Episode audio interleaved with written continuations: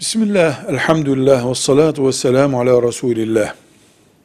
Bir Müslüman öldüğünde, borcu varsa insanlara, bıraktığı maldan, mirasa girmeden o mal, o borçlar düşülür, sahiplerine verilir. Eğer, Müslüman öldüğünde, veya birisi öldüğünde, bıraktığı mal yoksa, veya o borçlara yetmiyorsa, ölenin borcu kimsenin üzerine yıkılmaz. Kimse kimsenin borcunu ödemeye mecbur tutulamaz. Velev ki onun çocukları olsun.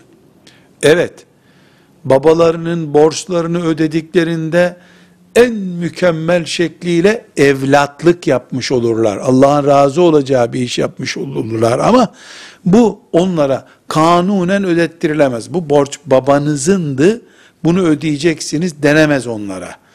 Ama onlar da babalarının malını, borçları ödenmeden miras olarak alamazlar. Velhamdülillahi Rabbil Alemin.